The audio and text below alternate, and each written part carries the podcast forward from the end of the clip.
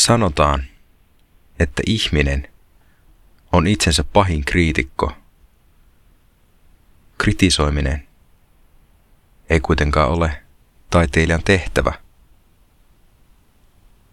Taiteilijan tehtävä on päästä käsiksi johonkin tunteeseen ja luoda jotakin siihen tunteeseen perustuen.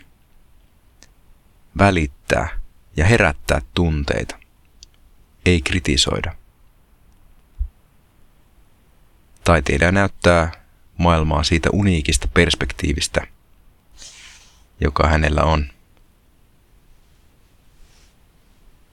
Arviointi, kritisointi ja kokeminen ylipäänsä on vastaanottajan tehtävä. Sen kokijan, sen näkijän. Itsekritiikki laimentaa taidetta ja etäännyttää siitä.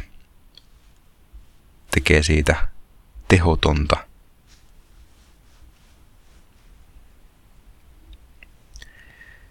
Taiteilijan tulee uskaltaa paljastaa tunteensa ja ajatuksensa puhtaina. Toki sen muodon voi myöhemmin jalostaa, mutta ydin on syytä säilyttää puhtaana.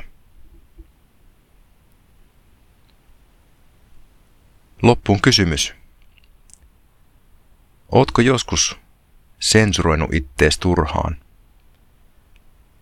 Ja jäikö sen takia jotain olennaista sanomatta tai tekemättä?